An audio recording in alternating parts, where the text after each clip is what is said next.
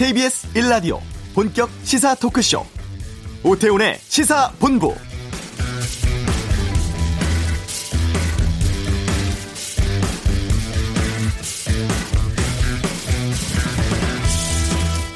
우리나라 전체 인구의 14.2%가 65세 이상입니다. 유엔은 고령 인구가 7%를 넘으면 고령화 사회, 14%는 고령 사회, 20% 이상이면 초고령 사회로 분류하고 있는데요. 우리가 세계에서 유례없는 빠른 속도의 고령화입니다.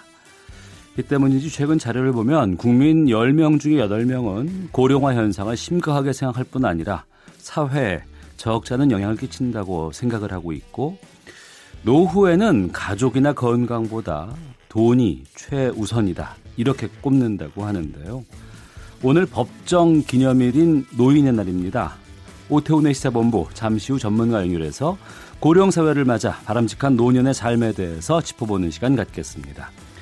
소비자로부터 외면받고 있는 코리아 세일 페스타 경제 브리핑에서 살펴보고요. 2부 정치를 둘러싼 가감없는 설전 정치 화투 공방 중인 국회 대정부 질문 또 어젯밤 치러진 국군의 날 행사에 대해서 여야의 날선 의견을 듣겠습니다. KBS 라디오 오태훈의 시사본부 지금 시작합니다.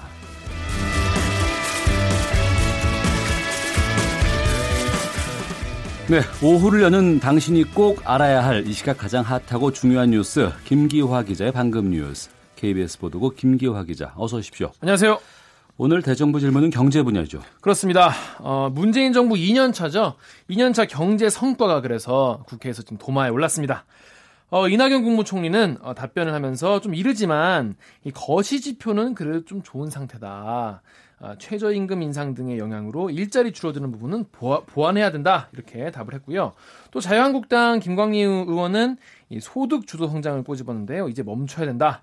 어, 올해 국가 채무가 천조 원으로 예상돼서 재정 규모를 늘려도 이 경제 생산성을 좀 높이는 방향으로 가야 되지 않겠냐 이렇게 얘기했더니 아, 김동연 경제부총리가 아, 재정 증가율 느는 상황과 취지에 동감한다면서 일자리 문제 포함한 소득 분배 문제 해결하기 위한 적극적 재정 정책 하겠다 밝혔습니다.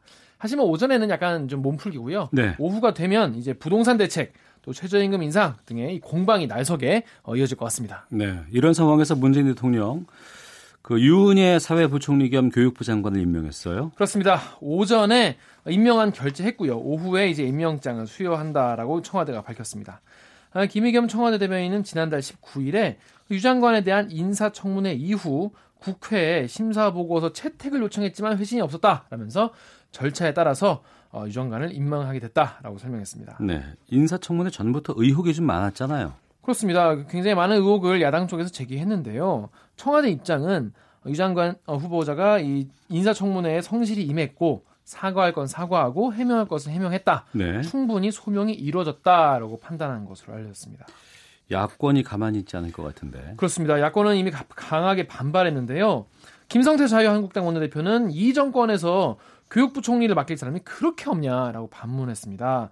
정권의 오만과 독선이 도를 넘었다. 그러니까 국회 청문회에서 이렇게 의혹을 제기했는데도 임명을 강행하는 거에 대해서 오만과 독선이다 라면서 반의회주의적 폭거다라고 비판했고요. 아, 김관영 바른미래당 원내대표도 미래세대 교육이 또다시 1년짜리 교육부 장관 손에서 미래 없이 준비될 것이다. 자진 사퇴하라 라고 촉구했습니다. 네. 어, 자유한국당의 조직강화 특별위원회 위원 전원책 변호사가 사실상 확정됐죠. 그렇습니다. 전 변호사가 이제 오늘 KBS와의 통화에서요. 내일까지 이 외부 위원, 그러니까 조직 강화 특별위원 말이겠죠. 영입을 완료하겠다라고 말했는데요. 이 조직 강화 특별위원회 외부 위원 3명의 선임권을 나에게 달라라고 한국당에게 요구를 했고 김병준 비대위원장 이걸 수락한 상태라면서 막판 설득 작업 중이다라고 밝혔습니다. 아, 어, 이르면 내일 늦어도 이번 주 안에는 합동 기자회견을 이 인사들과 같이 여는 방안도 검토하고 있다라고 말했는데요. 지금 이 영입 대상으로 거론되고 있는 사람들이 뭐 소설가 이문열 씨, 또 이진곤 전 한국당 윤리위원장, 이영애 전 판사 이런 이름들이 어, 하마평에 오르고 있는데요. 어, 뭐 누가 들어오냐 이렇게 기자들이 물어보니까 네. 이 아직 뭐 전화 한 통도 하지 않은 인사도 있고 음. 뭐 개인 사정이 있어서 지금 단정하기는 어렵다라고 밝혔습니다. 네.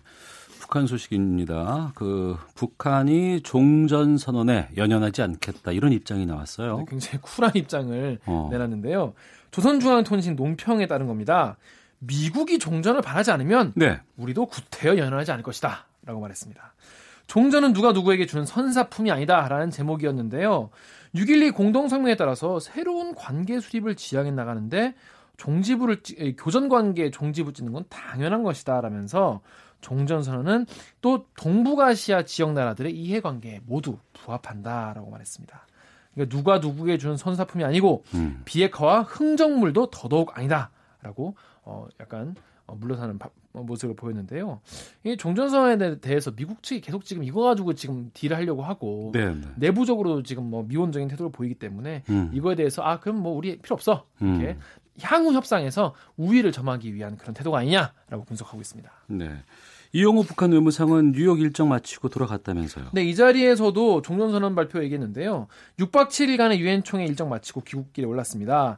미국에 대한 신뢰가 없는 상태에서 일방적 핵무장 없다. 핵 무장 해제 없다라고 유엔 총회에서도 말했는데 또 미국이 종전선언 발표까지 반대하고 있는 것을 비판하기도 했습니다. 네. 미국의 여론조사에서 미국인의 대다수가 북한이 핵을 포기하면 북미 간에 수교해야 한다. 이거 지지하겠다. 이런 결과 나왔다고요? 네, 그렇습니다. 이 외교 분야 여론 전문 싱크탱크죠. 시카고 국제문제협의회가 2018년 미국인 외교 정책 인식 조사 결과를 발표한 건데요.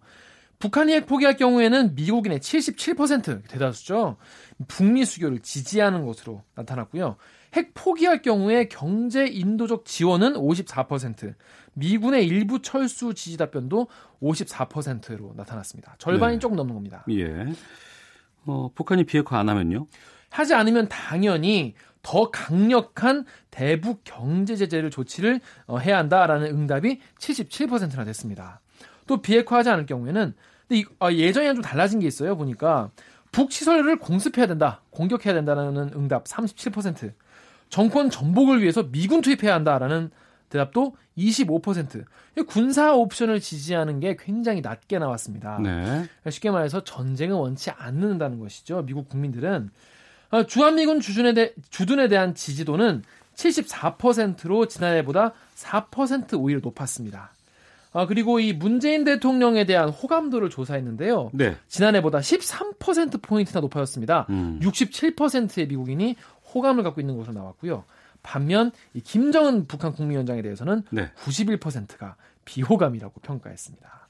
이번 조사는 GFK 커스텀 리서치가 7월 12일부터 31일까지 미국 성인 2,046명을 대상으로 실시했고 예. 오차 범위는 플러스 마이너스 2.37% 포인트입니다. 예. 오늘 서울시 택시 요금 인상에 결정되나요? 그렇습니다. 어, 서울시가 오늘 이 택시 노사와 시민사회 전문가로 구성된 협의체를 열고요. 택시 요금 인상폭을 결정할 예정입니다. 협의체는 현재 3,000원이잖아요. 기본 요금이 이거를 3,900원으로 올리는 방안과 4,500원까지 올리는 방안을 두고 논의하고 있는데요. 여기다가 이제 기본 요금에다가 거리와 시간에 따른 요금까지 합산하면 15%에서 최대 최대 25%까지 택시 요금이 인상될 것으로 보입니다. 아마 오늘 회의에서 되도록 인상폭을 결정을 해서 권고안을 마련할 것이다 라고 서울시가 밝혔고요.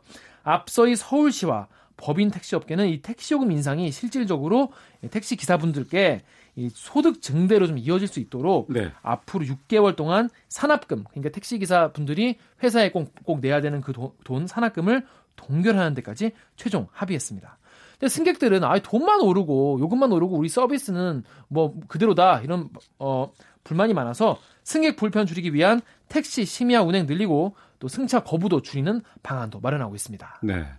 그리고 오늘부터 어린이와 노인들을 대상으로 인플루엔자 무료 예방접종 시행된다고요. 네, 그렇습니다. 환절기이기 때문에 지금 맞아주시는 게 좋은데요. 질병관리본부가 오늘부터 12세 이하 어린이 그리고 75세 이상의 노인들을 대상으로 인플루엔자 무료 접종을 시작한다고 밝혔습니다. 65세 이상 분들은요, 오는 11일부터 무료 접종이니까요, 날짜 헷갈리지 마시고요. 노인들을 대상으로 한 무료 접종은 공식적으로 다음 달 15일까지 진행되는데, 뭐, 재료 소진될 때까지 계속 한다고 합니다. 어린이를 대상으로 한 무료 접종은 내년 4월까지 진행됩니다. 아, 무료 접종 받으실 분들은 전국 보건소 그리고 19,000여 곳의 지정 의료기관에서 받으시면 됩니다. 네, 김기혁 기자였습니다. 고맙습니다. 고맙습니다. 이 시각 교통 상황 살펴보겠습니다. 교통정보센터의 윤여은 리포터입니다. 네, 작업을 하는 곳도 많고 또 사고 소식도 들려오고 있습니다. 남해고속도로 순천 쪽 창원 2터널 1차로에서 승용차 사고 처리 중이라 2km 정체입니다. 천안 논산 고속도로 논산 쪽은 차량 터널 1차로에서 승용차 사고 처리 중이라 일대 혼잡하고요. 이후 연문하대목 1차로에서는 낙하물 처리 중이라 주의가 필요해 보입니다. 서해안 고속도로 목포 쪽 서평택 분기점 사고는 정리가 됐지만 여전히 서평택 부근에선 작업이 계속 되고 있어서 서평택 분기점에서 서평택 쪽으로 5km 구간 지나기 어렵습니다. 중부고속도로와 제2중부고속도로는 모두 대전 쪽입니다. 중부고속도로 신둔 하이패스 나들목에서 서이천 쪽으로 4km, 제2중부고속도로 역시 작업으로 신둔 하이패스 나들목 부근에서 3km가량 밀립니다. 경부고속도로 서울 쪽 인보 부근 부근과 경주 휴게소 부근에서 각각 작업 때문에 밀립니다. KBS 교통정보센터였습니다.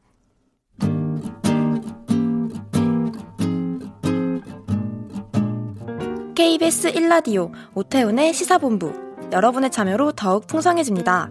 방송에 참여하고 싶으신 분은 문자 9730번으로 의견 보내주세요. 애플리케이션 콩과 마이케이는 무료입니다. 많은 참여 부탁드려요.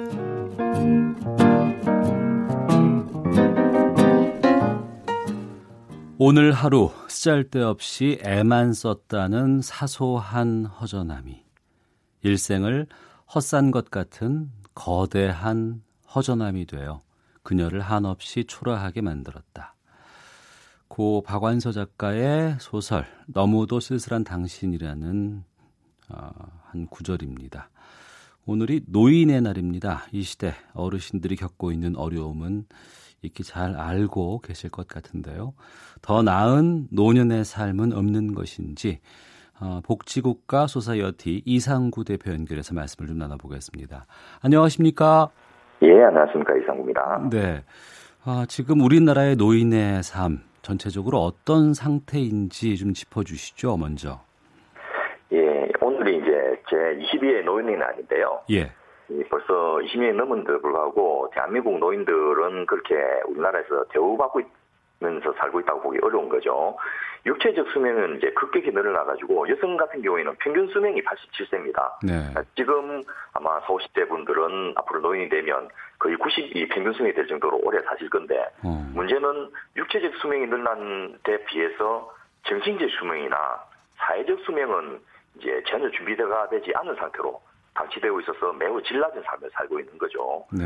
그리고 그 무엇보다도 근본적으로 우리 사회가 아직은 엄청나게 늘어난 노인분들과 같이 살 수 있는 마음의 준비가 안 돼 있는 것이 가장 큰 문제인 것 같습니다. 예.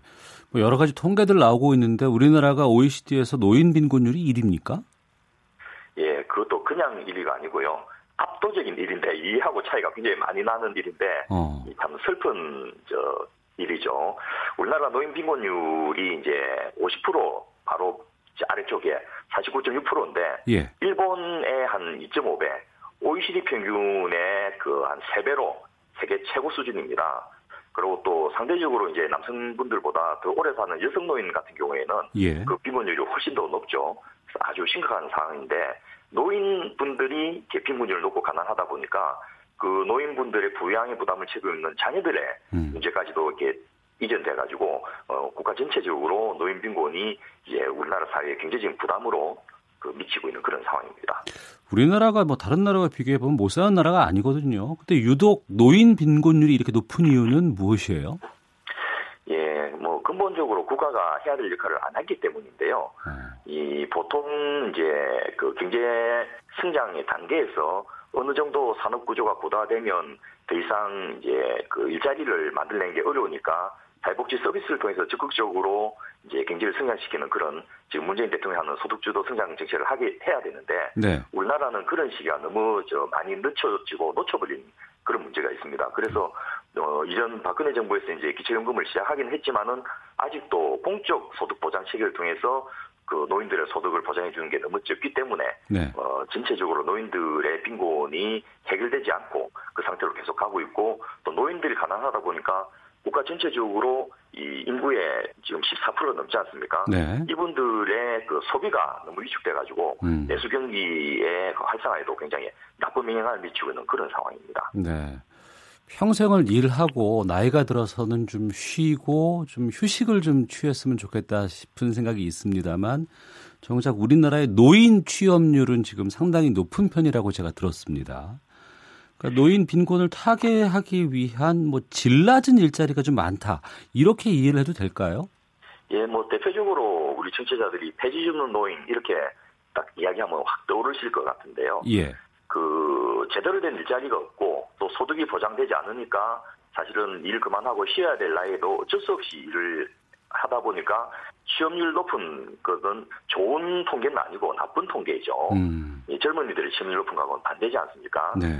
그리고 이 노인들의 일자리를 하는 것도 물론 뭐 저 안 하는 것보다는 저 하는 게 그 당장 생계 수단을 위해서 어쩔 수 없이 하는 것도 있고 또 건강에도 좀 도움이 되지만은 네. 이저 자기의 삶을 좀 풍요롭게 하고 음. 그 어떤 보람을 느낄 수 있는 그런 일자리를 하기보다는 그 생활을 지탱하기 위해서 어쩔 수 없이 하는 일자리가 많다 보니까 네. 그 일자리가 질이 저 좋은 일자리가 아니고 어. 또 사회적으로 존경받는 일자리가 아닌 그런 경우가 많아가지고 예.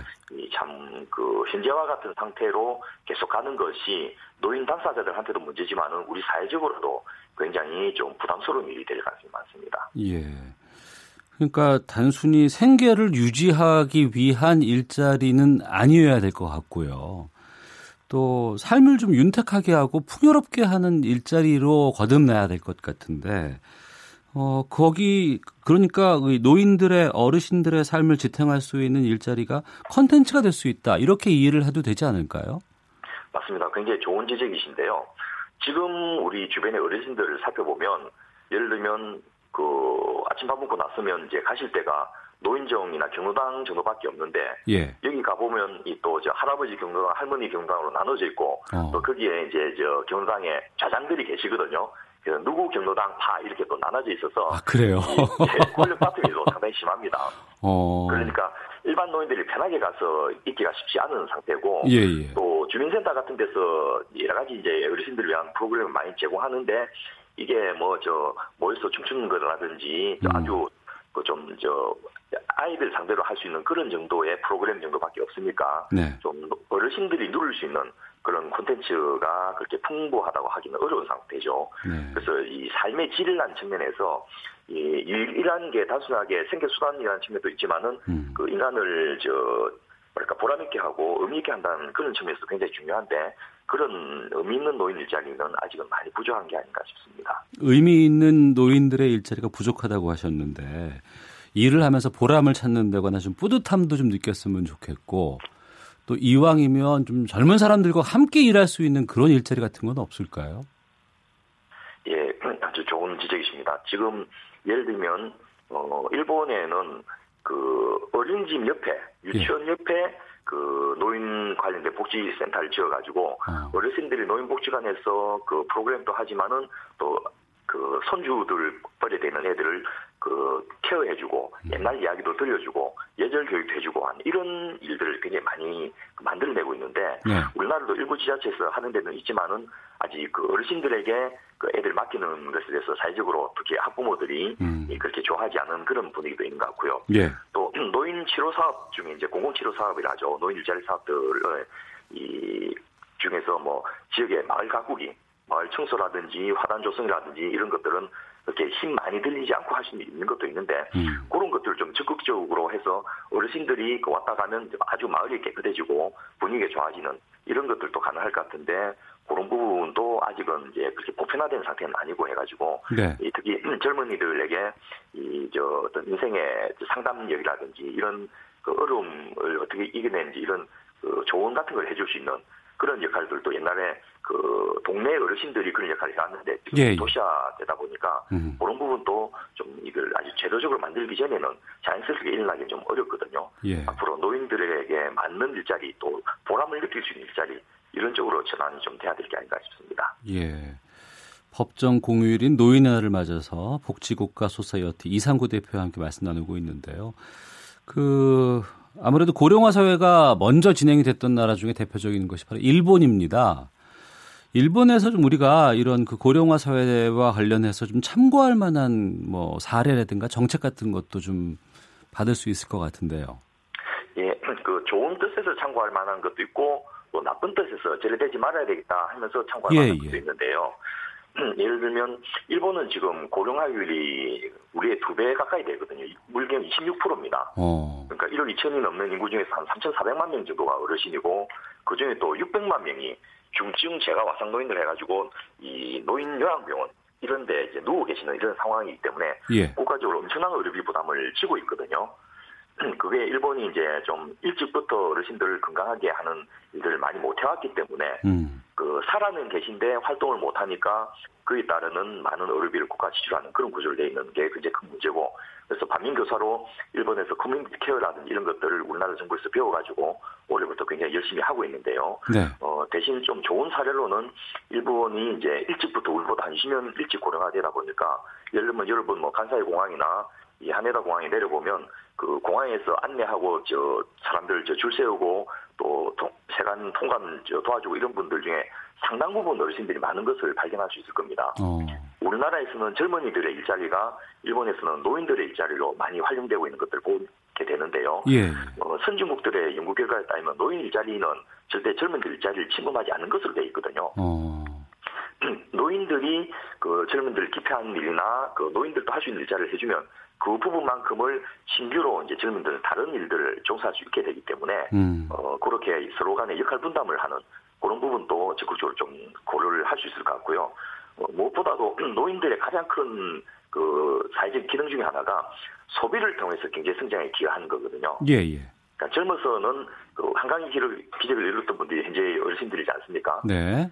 노동과 그 생산을 통해서 경제 발전에 기여했다면 이제 연세 드시고 어르신 되고 나서는 그 소득을 소비를 통해서 음. 많이 저 소비를 하는 것을 통해서 그 경제 성장에 기여를 할 수가 있거든요. 예. 예를 들면 투입되는 비용 대비 이제 소비율을 보면 어. 뭐 쉽게 생각해서 어르신들은 살아갈 날이 얼마 남지 않았습니까? 예. 저축하지 않고 다 쓰고 가시거든요. 예, 예, 예. 그리고 공적 소득을 지원해주면 어, 사적 소득까지를 합쳐가지고 뭐 손자들 저 용돈을 준다든지 어. 또 동네 구멍가게에서 저 산다든지 이마트 홈플러스 이런 데잘 안 가지 않습니까? 예. 또 재래시장에서 소비하고 하니까 우리나라에서 어려운 경제 부분을 활성화하는데도 굉장히 기여하는데 그래서 어르신들에게 이저 소득을 보전해 줄 정책을 그 소비 정책이나 이 복지 정책으로만 볼 게 아니고 어. 경제 성장 정책으로 바라보는 그런 시각도 굉장히 중요할 것 같습니다. 예.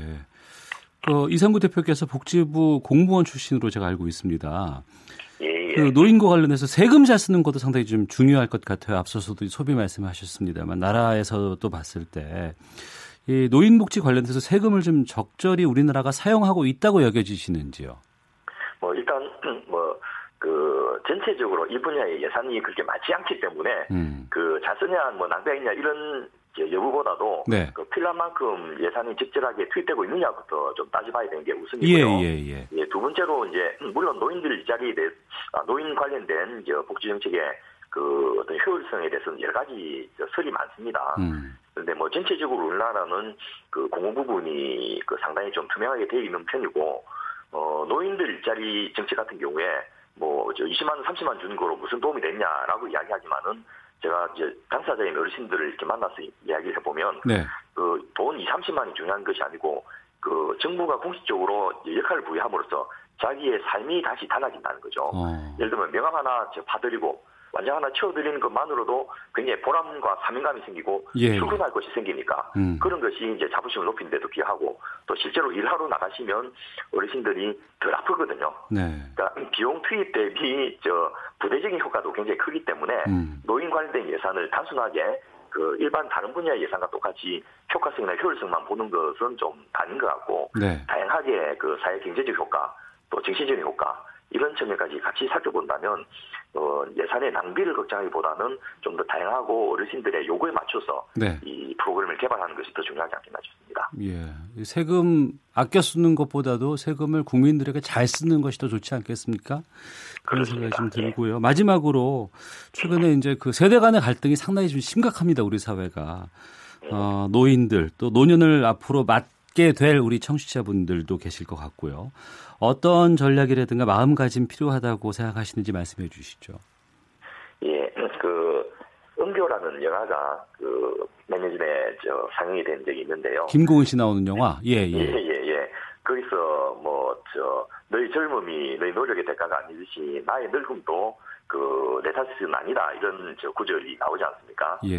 그러니까 지금 젊은이들도 언제까지 젊을 수 없지 않습니까? 음. 예, 그래서 그 어르신들을 그 그렇게 전혀 다른 그 시각에서 보는 것은 좀 옳지 않은 것 같고 예. 이제는 어르신들이 그 14%를 넘어서서 우리나라가 초고령 사회로 가고 있어서 조만간 전체 인구 20%가 노인이 되거든요. 네. 그러면 길 가는 다섯 명 중에 한 명은 노인이라는 이야기예요. 음. 그래서 이제 어르신들을 바라볼 때 단순하게 수혜의 대상자, 돌봄, 또뭐 냄새 나는 사람, 또 뭐 저 말지 못하는 사람 이런 식으로 그 혐오한 시각에 볼게 아니고 우리 사회에 어울려 살아가야 될 중요한 그 분으로 이렇게 바라보는 새로운 시각이 좀. 필요할 것 같습니다.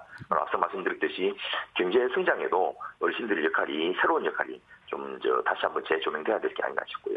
예, 오늘 말씀 고맙습니다. 감사합니다. 네, 복지국가 소사이어티 이상구 대표와 함께했습니다. 헤드라인 뉴스입니다. 평양에서 열리는 10.4선언 11주년 기념 공동행사를 위해 조명균 통일부 장관과 이해찬 더불어민주당 원내대표 등 5명을 공동대표 단장으로 하는 대규모 민관 방북단이 꾸려졌습니다. 김동연 부총리 겸 기획재정부 장관은 오늘 국회 경제부문 대정부 질의 답변에서 다음 달 취업자 수가 감소할 가능성이 있다며 고용 실적과 관련 대국민 사과를 했습니다. 지난 7월 1일 근로시간 단축 실시 이후 대기업과 공공기관이 많은 서울 광화문 일대 직장인의 근무 시간이 평균 55분 감소한 것으로 조사됐습니다. 지난해 치러진 2018학년도 대입 수학능력 시험에서도 여학생과 재수생 강세 현상이 뚜렷하게 나타났습니다. 교육부와 한국교육과정평가원은 오늘 2018학년도 수능 성적 분석 결과를 발표했습니다.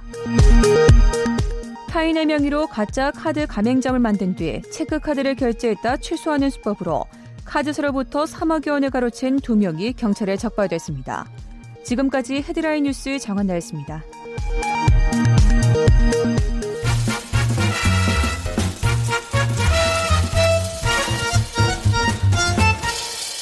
오태훈의 시사 본부. 한 주간의 경제 이슈를 알기 쉽고 재미나게 풀어보는 시간입니다.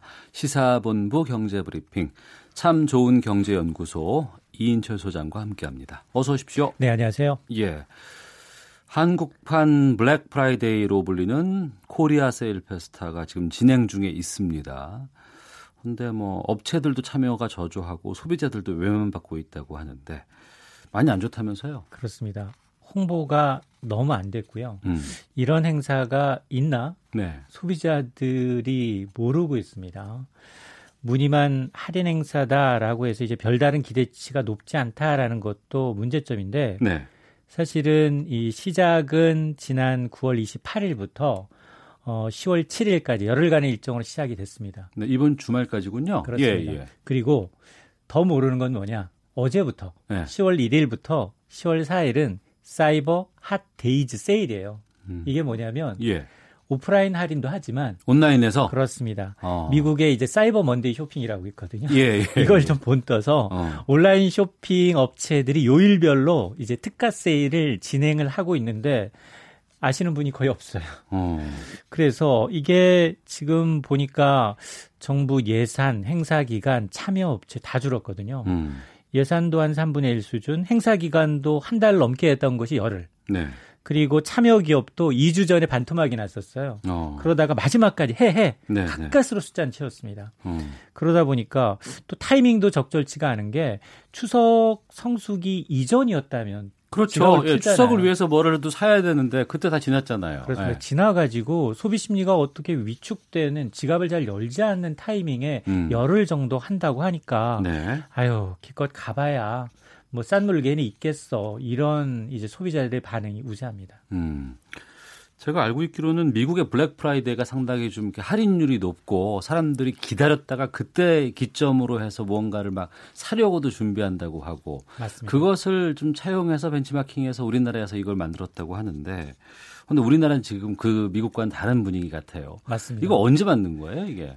취지는 2015년에 메르스 사태로 아, 경제 내수가 급격히 얼어붙었습니다. 그랬죠. 예. 외부 노- 외부 아예 이동을 나갈 안 수도 했- 없고 그렇습니다. 예. 사람 만나는 것도 안 했고. 대중이 이용하는 시설을 전부 다 피했거든요. 이러다 보니까 이 메르스가 강타한 이 내수를 좀 살려보자라는 음. 취지여서 2016년에 시작이 된 겁니다. 예. 네. 2016년에 그러면 이 당시에 이제 그랜드 코리아 그랜드 세일이라고 해서 외국인 한류를 좀 연계한 거 그리고 블랙 프라이데이 미국판 블랙 프라이데이를 좀 통합해서 한번 음. 해보자라고 했습니다. 해서 당시에도 사실은 이 할인율이 좀 무- 미미해서 무늬만 할인 행사 아니냐라는 비난이 있었지만 그래도 뭐 한 달 정도 진행을 되다 보니까 정부는 내수 소비 활성화에 기여했다라고 평가를 하고 있는데 당시에는 네, 산업연구원의 통계를 보니까 실제로 1차 행사 당시 2016년에 정부 주도로 했는데요. 당시는 한 달 넘게 33일 넘게 행사가 열렸고 실제로 이제 참여한 유통업체들의 매출은 두 자릿수 이상 음. 그리고 4분기 민간 소비 지출이 0.27% 당시에 국내 총생산 경제 성장률도 0.13% 포인트 증가하는 효과가 있었습니다. 네. 그리고 지난해에도 이제 참여 기업은 더 늘었어요. 전통시장까지 포함을 해서 네. 440여 개 업체가 확대가 되면서 매출액은 한 10조 원 정도. 그래서 나쁘지 않은 성적을 거뒀고 어, 지난해만 하더라도 민간 소비 지출은 0.13%, GDP는 0.06%. 어, 첫 해보다는 못하지만 그래도 꽤 나쁘지 않은 아, 나름대로 소기의 성과를 거뒀다라는 평가를 받았습니다. 네. 근데 올해는 뭐 규모도 그렇고 참여하는 업체도 그렇고 소비 성향도 좀 많이 좀 준 것 같은데 왜 그런 거죠? 정부도 기업도 소비자도 외면했다라는 겁니다. 네. 크게 한 두 가지 이유입니다. 이 단군일의 최대 쇼핑 축제라는 수식에 걸맞지 않는 미미한 할인율. 음. 물론 이제 한국과 미국 유통업체들은 구조적인 문제가 있습니다. 네. 그러니까 미국은 블랙 프라이데이라고 해서 이 사실 추수감사절 다음 날부터 넷째 주 목요일 다음 날 금요일부터 연말 연시까지 이어지는 할인 행사에 온 힘을 다 기울입니다. 네. 재고 떨어내기 위해서 80에서 90% 정도 할인 행사를 하는데요. 아, 재고를 떨기 위해서 그렇습니다. 예, 예. 거기는 제조업체들로부터 연간 물품을 사들이기 때문에 유통업체들은 반드시 재고를 털고 가야 합니다. 어. 근데 우리는 한국 유통업체들은 부동산 임대업이거든요. 예, 예. 입점한 업체들한테 수수료만 받으면 끝이에요. 재고를 따앉지 않습니다. 아, 그렇죠. 그러다 보니까 네. 재고 유인 효과가 떨어진 겁니까? 예, 예. 그러니까 기껏해야 할인율 가보면 10%, 음. 20%, 많아야 30%. 네, 네. 이런 자파만 조금 이 할인율이 높고 이 구조적인 문제를 갖고 있다. 이러다 보니까 인터넷 최저가 비교하면 할인 행사가 할인율이 못 미치는 겁니다. 그 저도 뭐 반값 한데 뭐 싸대라고 해도 막상 싸다고 하는데 저 그냥 그 가격 비교 사이트 가 보면은 더 싼 데가 많아요. 맞습니다. 또 두 번째가 이제 정부 주도 행사다 보니까 예. 예. 산도 이제 정부가 남으면 좀 더 하고 음. 덜 하고 이런 거거든요. 그리고 이제 이전 정부가 시작한 행사이기 때문에 좀 소홀한 게 아니냐라는 지적도 있지만 어쨌든 이처럼 이제 민간 기업 입장에서는 자발적인 참여보다는 연례 행사처럼 눈치 보면서 참여하다 보니까 어. 맥이 빠진 겁니다. 예. 그러니까 구조적인 문제가 좀 있었던 거군요. 맞습니다. 예.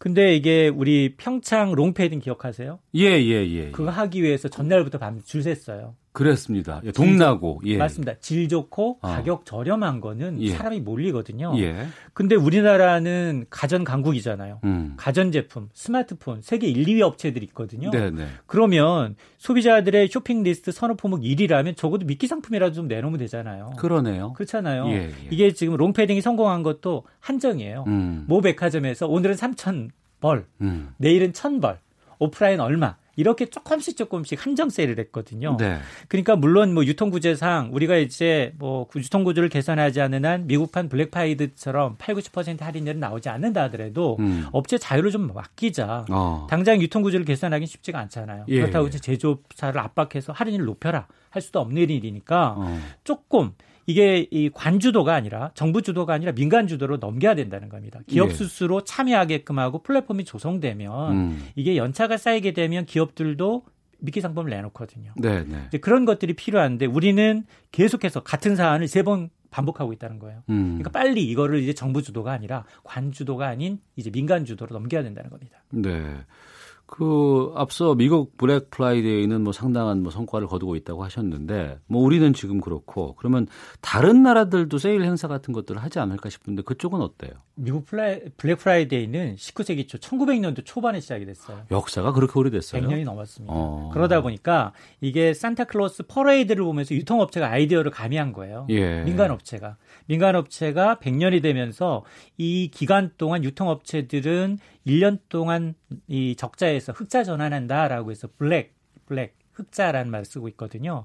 그래서 또 하나 이제 눈여겨볼 게 중국입니다. 음. 중국은 11월 11일 일이 4개. 우리는 뭐 무슨 무슨 데이라고 하는데 네네. 이 독신자를 위한 쇼핑 데이를 세계 최대 온라인 전자 상거래 업체인 알리바바가 만든 거예요. 음. 이게 10년밖에 안 됐어요. 2009년에 시작이 됐거든요. 예, 예. 근데 지난해 하루 매출만 28조 원입니다. 아 그래요. 전 세계 최대 쇼핑 축제로 거듭나고 있거든요. 음. 그리고 또 하나 뭐 홍콩의 박싱데이, 싱가포르의 쇼핑 축제 뭐 이런 것들을 보게 되면 대부분 성공한 축제의 경우에는 다들 이 이제 민관이 주도하고 있더라. 그리고 네. 공통점이 우리나라 소비자들 보게 되면 해외 역직구하고 있고 직접 쇼핑을 통해서 구매액이 지난해만 약 30조 원 상당해요. 요즘 그 직구 하시는 분들 많이 늘었습니다. 직접 가서 직접 가서 쇼핑 기간 중에 미국에 가서 혹은 네. 홍콩에 가서 쇼핑하는 분까지 포함하게 되면 더 있습니다. 그러겠네요. 그러니까 지금 밖으로 새는 달러를 못 잡아내는 거예요. 예. 정작 우리가 강점인 것들 많이 갖고 있음에도 불구하고 어. 플랫폼이 약합니까? 전자 메이커가 약합니까?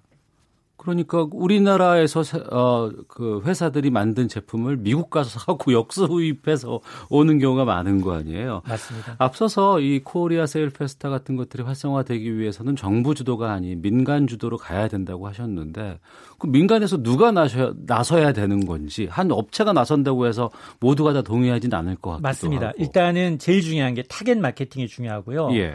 왜냐하면 가전제품 할인 많이 해주는 걸 원하겠습니까? 지금 취지가 내수 촉진하고 외국인 관광 활성화라면 음. 가전제품 할인 많이 해줍니다. 네. 이거 한 뭐 50% 할인해줬어요. TV를. 음. 그런데 케이팝 한류 스타의 공연이 있어요. 예, 예. 외국인 입장에서는 어느 쪽에 더 마음이 갈까요? 거기는 무조건 한류죠. 한류죠. 예. 예. 그러니까 우리가 강점인 것, 우리는 한류를 입혀야 돼요. 음. 그러니까 뭐 쇼핑으로 가격 할인 정책으로 외국과 경쟁이 안 됩니다. 100년 역사된 것과 우리가 경쟁한다는 자체가 무리고요. 네. 그러니까 한류 스타들의 어떤 공연, 음. 먹거리, 지역 관광을 묶어서 정말 페스티벌을 만들어야 된다는 거고요. 네. 실제로 이번에 이제 코리아 세일 페스타 전야제에 예산 대부분이 아이돌 팝 공연이었어요. 음. 예. 그 공연을 보기 위해서 외국인들이 왔다는 겁니다. 그러니까 좋은 사례가 될 수 있고 또 하나는 한국이 가장 잘 만드는 거 가전제품, 화장품, 먹거리의 경우에는 조금 이 어떤 아, 비행기 값이 아깝지 않다라는 정도로 좀 미끼 상품을 좀 내걸어야 합니다. 알겠습니다. 참 좋은 경제연구소 이인철 소장이었습니다. 말씀 고맙습니다. 네, 감사합니다. 잠시 후 2부 정치 화투 준비되어 있고요. 하재근의 문화살롱, 막을 내린 화제의 드라마 미스터 선샤인의 열풍 듣는 시간 갖겠습니다. 뉴스 들으시고 잠시 후 5분 뒤에 2부에서 뵙겠습니다.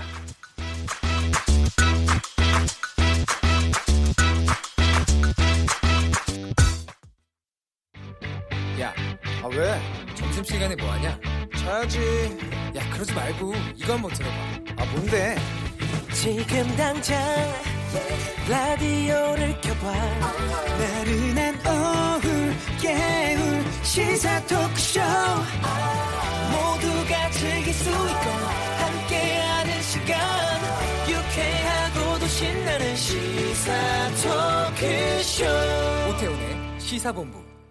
네, KBS 일라디오 오태훈의 시사본부 매주 화요일 2부 현안 둘러싼 여야 국회의원들의 허심탄회한 속내를 들어보는 시간입니다. 정치 화투 오늘 더불어민주당의 표창원 의원, 자유한국당의 백승주 의원 두 분과 함께하겠습니다. 두 분 어서 오십시오. 안녕하세요. 예, 안녕하세요. 예. 자유한국당 백승주 의원입니다. 표창원께서는 어, 국회의원이시면서 범죄 심리학자 또 얼마 전에 추리 여행 에세이 셜록을 찾아서 책도 내셨고 저 KBS 천상의 컬렉션 용문산 상원사종 그거 홍보하시는 거 제가 봤어요. 네. 엄청 바쁘시던데 요즘에. 네. 어, 그 기쁩니다. 그렇게 예. 바쁠 수 있는 상황 자체가 주어져서 네. 열심히 하고 있습니다. 예, 저 시사본부 청취자분들께 인사 말씀 부탁드립니다. 네, 안녕하세요. 네, 추리소설 작가를 꿈꾸고 있는 전직 프로파일러, 또 경찰관, 교수, 방송인을 역임한 현재 더불어민주당 국회의원 표창원입니다. 열심히 네. 하겠습니다. 자 그리고 백승주 의원께서는 어제 대정부 질문에서 이낙연 총리로부터 사과도 받아내신 걸 제가 봤고요. 대한민국 무궁화 평화대상 수상하셨다고 하는데 이게 의정 활동 우수 실적 때문에 받으신 겁니까? 그 상을 이제 준 쪽에서 예. 의정 활동 우수로 최우수 활동으로 주었습니다. 여성 시대라는 그 여성 신문사가 주관에 대해서 언론사에서 선정을 했는데 네. 큰 상을 받아서 매우 영광스럽게 이렇게 생각을 하고 있습니다. 좀 더 잘하라는 이런 질책 메시지가 큰 것 같아요. 예. 축하드립니다. 두 분께 홍보성으로 제가 처음에 시작을 했고요. 좀 본격적으로 좀 말씀을 이렇게 계속 좀- 가면 안 되나요? 너무 좋은 것 같은데. 제가 청취자분들에게 많이 혼납니다. 아, 그런가요? 네. 요즘 좀 워낙에 지금 국회의 상황이 좀 핫해서 좀 본격적으로 좀 들어가 보도록 하겠습니다. 어, 지금 국회 경제 분야 대정부 질의에서는 비인가 자료 유출 의혹의 당사자인 어, 자유한국당 심재철 의원이 질의라도 등판을 했고 시스템 접속 시연도 했다고 제가 지금 얘기를 들었어요. 먼저 그 대정부 질의 이틀째 저 자유한국당 쪽에서는 뭐 질의자까지 바꿔가면서 오늘 그 배치를 했다는 얘기를 들었습니다.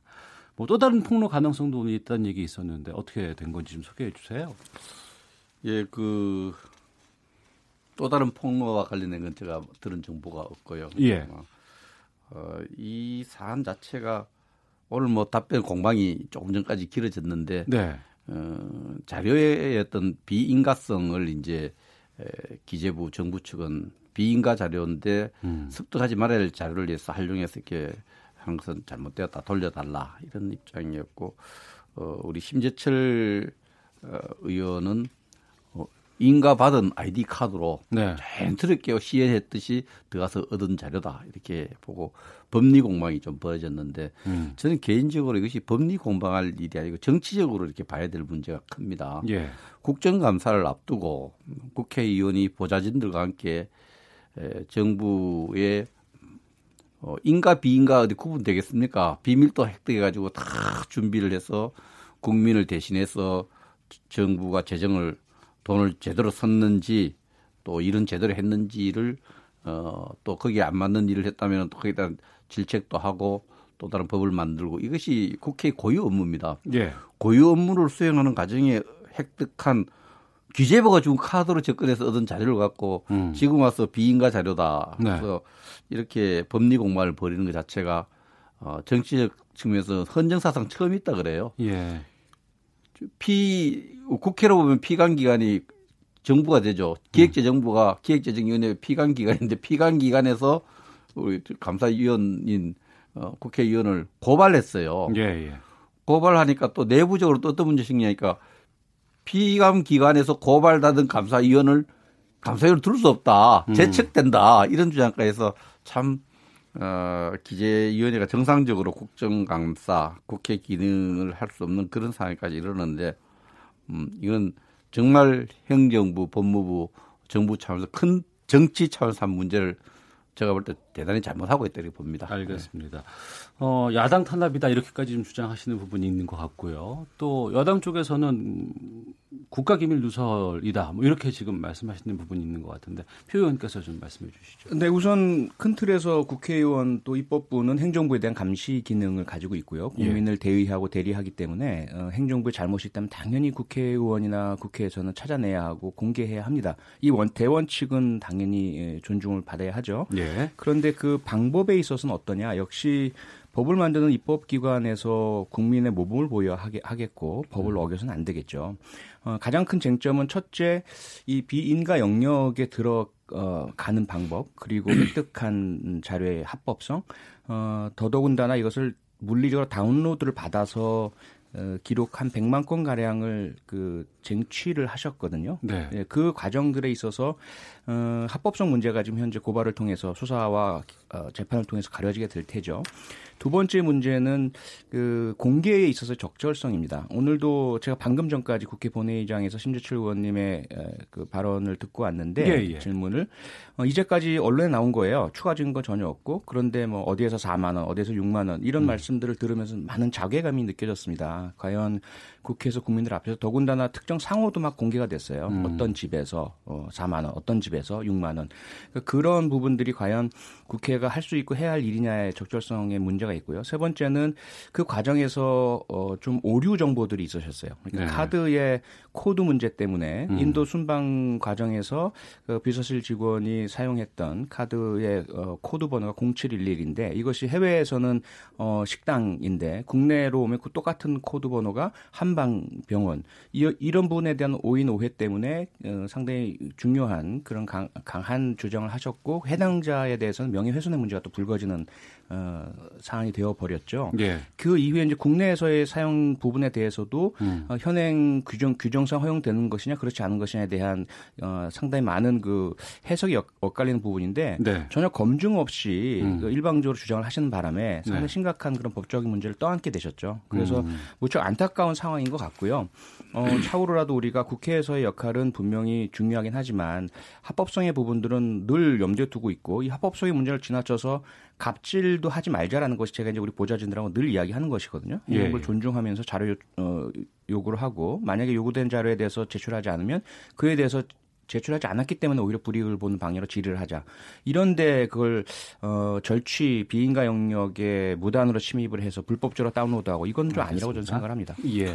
그런데 지금 예. 공개된 자료들 오늘까지 공개된 자료들을 보면은 이 자료가 비인가 자료라는 말 속에 어떤 의미가 포함되어 있는지는 모르지만은 어 그 보호받아야 될 자료인가 음. 비인가란 이름으로 네, 네. 어, 국회의원이나 국회의원 보좌관이 보고 외부에 이렇게 이야기할 수 없는 그 자료인가 이렇게 생각한다면은 전혀 아닙니다. 음. 보면은 어, 업무 추진비를 사용하실 적은 언제든지 열람이 가능한 거거든요. 또 문제를 제기돼서 옳게 해명할 수 있는 겁니다. 그래서 모르겠습니다. 공개되지 않은 100만 건 자료 어떤 자료가 있는지 몰라도 이렇게 어, 청와대 또 정부가 예민하게 반응하는지를 저 이해가 잘 안 가요. 예. 그래서 제가 이 문제와 비슷한 문제지만 어, 청와대 대변인이 어, 경사 문건 2급 비밀 문건을 흔들면서 어, 발표하는 것을 보고 저건 아니다 싶어서 제가 그 군사기밀보호법으로 어, 당 차원에서 고발 조치를 한 적도 있습니다. 이게 기밀 비인가 자료에 대한 태도들이 네. 정부가 일관성이 없어요. 음. 비, 비밀 또, 또 이전에 또 야당 시절에 했던 내용들하고 일관성이 없거든요. 그래서 저는 극히 정상적인 어, 국정감사 준비 자료 또 절차적으로도 기재부가 발급한 카드로 간 겁니다. 그러면 거기 접근해서 다운로드를 받지 않도록 해야 될 의무와 책임도 정부 관리의 책임도 카드를 받은 사람이 있는 게 아니라 네. 정부가 갖고 있는 거죠. 그것도 하나 관리 못하면서 어떻게 중요문서라고 하면 중요문서 관리할 책임도 있는 거죠. 그런 측면에서 좀 음, 지금 뭐 비인가 자료 주장하고 이런 것도 다 어불성설이다 이렇게 생각을 합니다. 그런데 지금 법적으로 보면 예, 예. 전혀 이제 그 다른 문제가 불거집니다. 예. 우리가 남의 물건이 어, 보호하지 않은 상태에서 떨어져 있을 때 그걸 음. 가져가면 점유 이탈물 횡령죄가 되거든요. 예, 예. 거기다가 지금 현재 가장 큰 문제는 국회의원에 대한 신뢰 문제입니다. 음. 어, 국회의원께서 어, 감사 목적으로 보실 수 있는 영역 이, 이 영역입니다라고 알려드리고 아이디를 발급해 드린 거거든요. 네. 핵- 어, 정부 전산망소에 들어오실 수 있는 거죠. 그런데 그 영역에서 들어갈 수 없는 곳을 뭐 백스페이스 몇 번이라고 말씀하시지만 사실은 기술적으로 여섯 단계를 거쳐서 고의적으로 해야 하고 어. 어, 심 의원님 그 어, 보좌진 중에 한 분이 6년째 같은 그 전산망을 사용해 오고 계시거든요. 네. 그러다 보니까 기재부 측의 의- 어, 견해는 이건 상당히 고의적이고 계획적이다. 분명히 음. 해서는 안될 어, 행동이고 들어가서는 안 될 영역임을 알면서도 행했다라는 것이고 그 이후에도 경고가 있었고 문제 제기를 했음에도 불구하고 반환 조치도 하지 않고 추가적으로 다운로드를 계속 받으셨단 말이에요. 네. 그런 부분들은 결코 있어서는 안 될 부분이고 또 하나 백승주 의원님 말씀하셨던 기무사 문건은 기무사에서 어, 대외비 등록을 하지 않은 문건입니다. 그들이 어떤 대단히 잘못된 의도를 가지고 있었기 때문이었겠죠. 사실은 했었어야 하- 하지만 비밀 등- 등록을 하지 않았고요. 예. 그 이번 그 전산망 같은 경우에는 들어가셔서는 안 될 영역인데 그걸 그럼 들어가지 못하게 했었어야 될 거 아니냐. 음. 그러면 국회의원을 신뢰하지 못하는 상태에서 그럼 뭐 바- 방비까지 다 했었어야 하느냐 아니면 아이디 발급까지 하지, 하지 말아야 하느냐 이런 문제가 되는 것이거든요. 예. 그리고 예를 들어 어떤 건물에 화장실 사용하시도록 열어두었다면 화장실 사용하시러 들어온 분이 다 사무실에 들어가서 나 여기 왜안 막았어 하고 사무실에 있는 걸 가져 나오신다면 그것이 합법입니까? 음. 저는 그렇지 않은 부, 분이거든요 그래서 네. 이번 기회에 국회의원이 무소불위의 법위의 존재가 아니다라는 거 그리고 정부에서는 대, 어, 신에 이번에 교훈도 있습니다. 업무 추진비의 부분을 좀 더 투명하게 미리 공개하면 이렇게까지 음. 할 필요가 없지 않느냐. 그래서 정부 측에서도 정보 공개에 있어서는 분명히 교훈이 있다고 저는 생각을 합니다. 네, 잠깐 제가 좀 네. 진행하면서 좀 말씀을 다시 드릴게요. 어, 저희 시사본부 진행하는 순간에도 지금 그 대정부 질문이 진행되고 있는지는 제가 확인이 잘 안 되고 있습니다만 2시, 2시까지. 2시까지 계속 하고 있나요? 아니 아니요. 정진 정회 중이고. 지금 정회 중이고. 예, 2시에 다시 어, 지금까지 어, 아마 중단된 모양인 것 같은데 심재철 의원은 어, 대정부 질문 중에 시연을 하면서 시스템은 뻥 뚫려 있었고 업무 추진비 부적절하게 사용했다라는 주장을 말씀하신 거고 이에 대해서 김동연 기획재정부 장관은 기밀을 알고도 접속을 한 것이다. 예, 그리고 불법 다운로드로 습득한 정보는 반납해야 한다라고 지금 답변을 한 상황으로 저는 이해가 됩니다. 앞서서 지금 그 백승주 의원께서 말씀하셨습니다만 어제까지 뭐 47만 건이었다가 지금 100만 건 두 분께서 좀 말씀을 하시는데 업무 추진비는 뭐 공개될 수 있는 부분이 아니냐라고 말씀을 하십니다. 하지만 업무 추진비를 만약에 획득할 목적이었다고 한다 그러면 국정감사에서 자료를 요청하거나 이래도 될 수 있지 않을까 싶은 생각이 들거든요.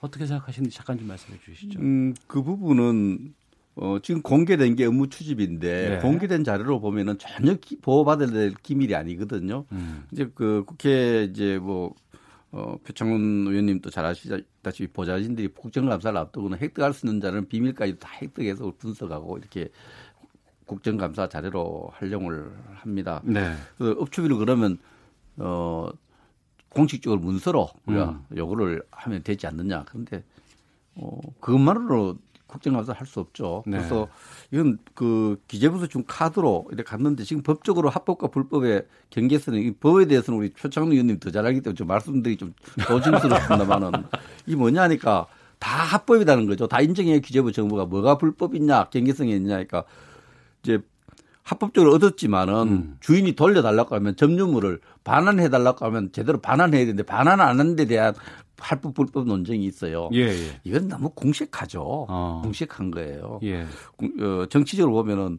의정 국정감사 준비를 위해서 준비한 자료를 아그 너무 큰일 났다 돌려달라. 음. 뭘 그래 감출 게 있겠어요. 그걸 돌려달라는데 안 돌려줬다고 점유물 이렇게 뭐 관련 법을 가지고 적용한다 하는데 우리가 80년대 제가 대학 생활을 하다 보면은 그때는 뭐 저는 대학 다 데모를 많이 하니까 네네. 네.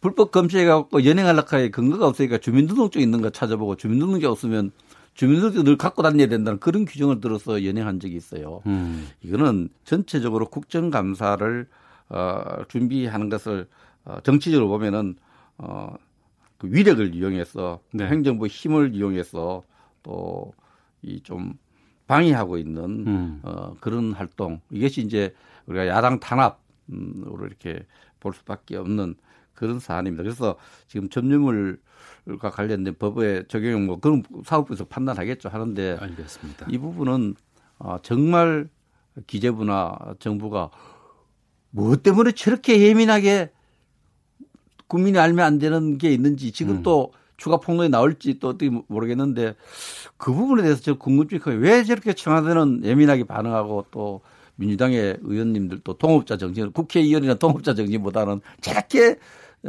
하는가 제가 조금 국민의 알 권리 그 차원 잠시만요. 네. 국민의 알 권리 차원에서 정당한 국회의원 활동을 한 것이다. 과도 과도할 수는 있겠지만 이런 주장을 하시고 또 여당 쪽에서는 지금 심재철 의원을 기재위에서 지금 배제해야지만 이 국감을 계속 이어갈 수 있다라고까지 얘기를 하시는 부분인 것 같아요. 국회 일정까지 마비될 우려가 좀 있지 않을까 싶기도 한데 말씀. 그러니까 백승주 의원님이 갖고 계신 의문점에 대한 답이 바로 핵심입니다. 네. 왜 그렇게 문제 삼느냐? 업무 추진비 공개라는 것은요. 업무 추진비와 관련된 모든 디테일한 자료를 공개하라는 얘기가 아닙니다. 음. 그것이 어떤 용도로 어떤 목적으로 언제 사용되는지에 대한 공개인 것이지 상호가 무엇인지 그리고 그와 만났던 누구와인지 이런 것까지 다 공개하라는 것은 아니거든요. 네. 필요하다면 그 이후에 감사가 들어가고 그분에 대한 어, 적법한 어, 근거가 생기면 조사할 수 있, 는 것인데 음. 지금 가장 큰 문제는 뭐냐면 특히 청와대에 공급된 식자재 업체의 이름 그리고 주요 어, 비서진 등의 동선들이 다 어, 하나하나 다 추적이 가능한 상태예요. 예. 이런 부분들에 이르기까지 국가안보에 해당되는 영역에 있어서의 디테일한 부분들까지 전부 손에 쥐고 계신 상태이고요. 음. 그래서 이 부분에 있어서는 부적절하니까 돌려주시라. 네, 네. 만약에 이제 국회 의정 활동이나 감사를 위해서 필요한 부분이 있다면 얼마든지 공개를 하겠다라는 입장인데도 여기 대해서 반대로 안 나오고 계신 것이고 음. 또 하나는 현재 그 기재부에서는 어, 이러한 의혹 제기, 제기에 대해서 감사원에 대한 전수감사 의뢰를 했습니다. 문제가 없다라고 아무리 해도 어, 야당 측에서 믿, 지 않으시니까 그럼 감사원에서 다 감사를 하시라. 네. 이례적인 일이거든요. 그런 부분이라면 우리가 국회가 어, 지켜야 할 어떤 도리, 어, 한계, 그리고 법의 어떤 한계는 분명히 지켜야 되죠. 그리고 나서 필요하다면 요구하고 감사하고 해, 해야 된다고 생각합니다. 알겠습니다. 이 런 과정에서 예. 문제가 예. 커진 것은 정치 문제된 것은 어, 검찰이 그렇게 조급하게 음. 어, 수사를 수- 압수수색한 것이 문제 커졌는데 문희상 의장님의 말씀에 저는 아주 귀를 기울여서 답이 있다 봅니다. 문희상 의장이 수사로 왔을 때 오랫동안 의정생활 했지 않습니까? 무엇들 하고 이런 짓을 하느냐 이렇게 이야기를 했다 그래요. 네. 그래 그러고 사무총장 의논해서 하라 했는데 국회의장이 그렇게 좀 해도 그것을 검찰총장 법무장관이 받고 국회의장하고도 좀 의논하고 이런 절차도 좀 필요할 텐데 너무나 국회를 무시한 이런 부분에 대해서도 사건이 커지지 않았나 이렇게 봅니다. 알겠습니다. 청취자분들께서 의견을 지금 계속 보내주고 계시는데요. 어, 아이디 허상 쓰시는 분. 비밀은 누구의 입장에서 비밀입니까? 국민의 잣대에서 비밀이 규정돼야지 당사자 입장에서의 규정은 아닙니다. 그리고 뒷번호 8998 쓰시는 분께서는 불법 취득한 자료 돌려줘야 합니다. 길 가다 주운 남의 지갑 안에 물건 가져가면 처벌 안 받아도 되나요? 라고 주셨고요. 9718 쓰시는 분. KBS에는 죄송하지만 표창원 의원님 SBS 그것이 알고 싶다 나오실 때부터 팬이었습니다. 화이팅! 이렇게 해주셨는데요. 팬 많으시네요. 감사합니다. 자, 아, 전국의 긴장감을 녹이는, 높이는 부분 하나 더 있어서 좀 말씀을 좀 나눠볼까 합니다. 더불어민주당의 표창원 의원, 자유한국당의 백승주 의원과 함께 정치와투 지- 진행하고 있는데요. 유은혜 부총리 겸 교육부 장관 후보자 인사청문 보고서 채택이 안 됐고 그럼에도 불구하고 청와대는 임명을 오늘 강행을 할 것으로 보이고요. 잠시 후 3시에 아마 그 임명장 수여가 있는 것 같습니다. 어, 각 당의 입장이 좀 궁금한데 백승주 의원께서 먼저 말씀해 주시죠. 유은혜 교육부 장관. 예, 제가 오늘 지금 방송하러 나오면서 보니까 이제 오후 3시쯤에 저 임명장을 수여하겠다 이렇게 발표가 되었습니다. 네. 뭐 착잡한 마음으로 어, 뭐 이번 정부만 아니고 앞에 정부들도 정문의 결과를 좀 저 고려하지 않고 임명을 강행한 적이 있습니다만 정문회를 왜 설치하고 운영하는지 취지와 정문회 관련 법의 정신을 보면은 대단히 유감스럽고 어, 이 정부가 정말 지금 높은 지지도에 취해서 어, 좀 오만하다. 음. 아, 국정 운영에서 너무 일방적이다. 이렇게 생각하지 않을 수 없습니다. 아, 저는 이런 음, 해- 저 국회에다 청문을 했으면 구속 강제 규정이 없더라도 네.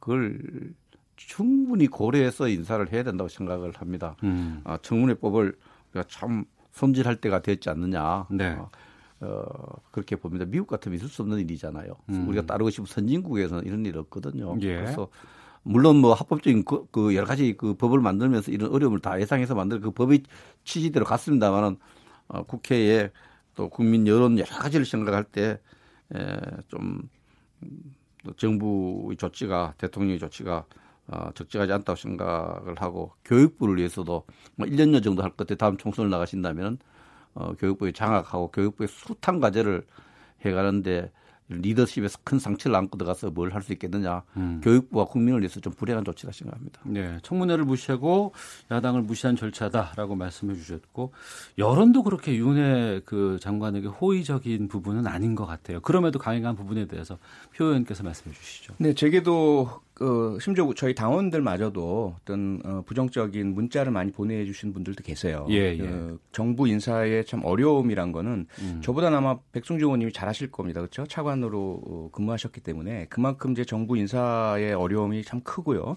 청문회를 통과할 수 있는 그 국민의 눈높이에 맞는 청렴하고 어, 그동안에 어떤 아무 문제도 없는 분 찾는 게 가장 이제 어려움이고 두 번째는 어. 그럼에도 불구하고 전문성이 있어야 되잖아요. 네. 백승주 의원님 말씀처럼 부처에 대한 장악력도 있어야 되고요. 음. 이 모든 조건을 갖춘 분을 찾는다는 건 정말 힘들고 어렵다. 그러다 보니까 아마도 청와대에서는 어, 국회의원 해당되는 상임위에서 오래 활동한 분이라면 어, 야당에서도 협조를 하실 테고 그리고 부처에 대한 장악력도 높고 그리고 교육계 내 인사가 아니다 보니까 어, 개혁에는 훨씬 더 중요한 외부 효과를 가져올 수 있다. 네. 이런 판단이시잖아요. 예. 그런 부분에 있어서 저는 어, 많은 반대가 있다는 것을 염두에 두고 야당의 반대도 충분히 경청해야 된다고 봅니다. 다만 음. 이혼의 어, 후보자께서 임명이 되신다면 이후에 이제 실력으로 검증해 내시고 결과를 인정받으시고 우리 교육이 얼마나 중요합니까? 국가 백년지 대계인데요. 교육 개혁과 함께 안정, 어, 수험생 부모님들 정말 촉각을 곤두세우고 계신데 교사 여러분들도 마찬가지고요. 어, 그 부분을 어, 결과로 보여주시리라 저는 믿습니다. 네. 어, 오늘 만약에 임명이 되면 잠시 후에 그러면은 그 교육 쪽의 대정부 질문, 교육 분야의 대정부 질문에는 유은혜 장관이 나오게 되나요? 나와야죠. 10월 4일, 4일 날 네. 예, 나와야 예. 됩니다. 어, 네. 앞으로 그러면 그 임명되고 나면 어떻게 하실 생각이세요? 자유한국당 쪽에서는? 어, 자유한국당에서 이제 일단 뭐 장관 임명되면은 네. 어, 지금 임명 강행한 데 대한 강력한 유감을 표시할 수 있지만 우리 음. 법적으로 할 수 있는 게 어, 그렇게 크지 않습니다. 그래서 예. 어, 대한민국에서는 잘해주기를 바라야 되고 음. 또 그러나 이제 임, 우리가 걱정한 바대로 우려한 바대로 이제 4일부터 임무를 시작하는데 네. 대단히 그래도 잘 못한다. 음. 아, 교육이나 우리 대한민국에서 여러 가지로 이렇게 안 되겠다 싶으면은 또 다른 법위에 주어진 조치들을 강구할 수 있겠는데 일단은 어, 장관으로 임명됐는데 잘하기를 바랍니다. 네. 그래서 그 자, 잘해 나가는 것을 보고 어, 우리, 우리 당의 입장이 정해질 것 같습니다. 예. 저희 시사본부 청취자분께서는 현재로서 들어오는 의견들을 지금 종합해 보면 좀 부정적인 의견이 좀 많이 있습니다.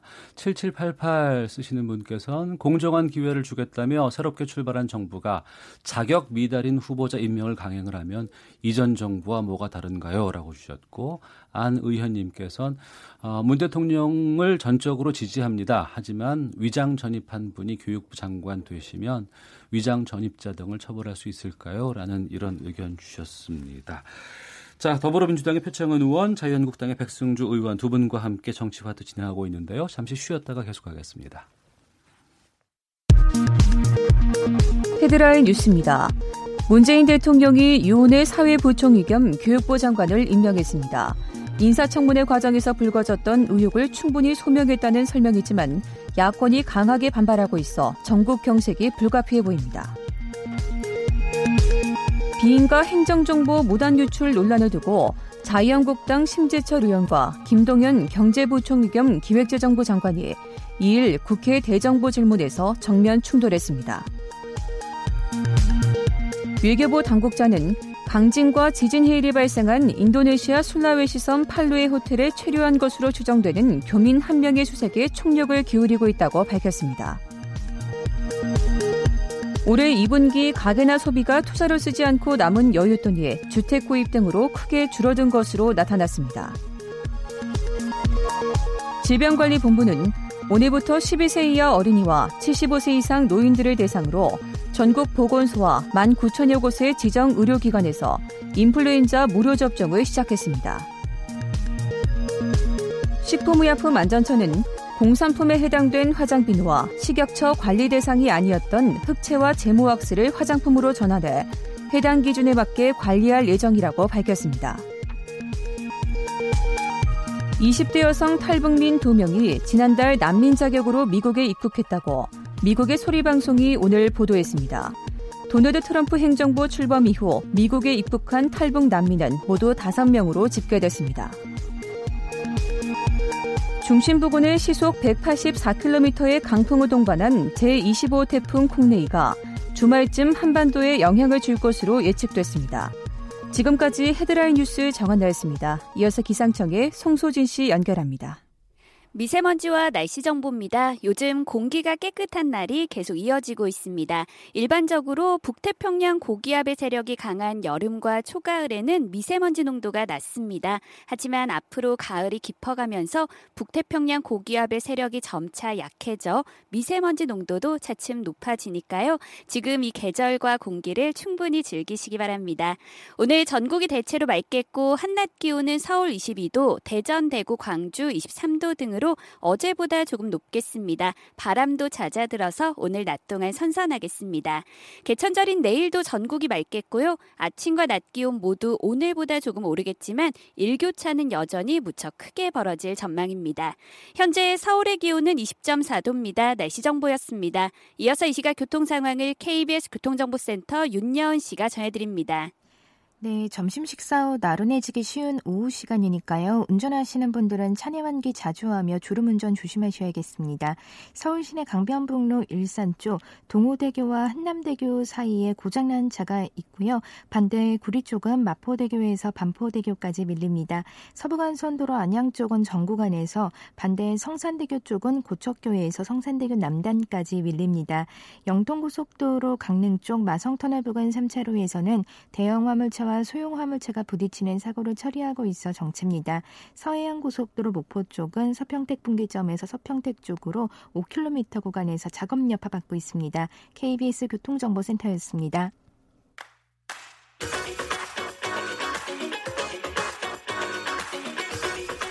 오태훈의 시사본부는 청취자 여러분의 참여를 기다리고 있습니다. 문자 번호 9730. 짧은 문자 50원, 긴 문자 100원의 정보 이용료가 있고요. 콩 게시판은 무료입니다. 생방송 중에 참여해 주세요.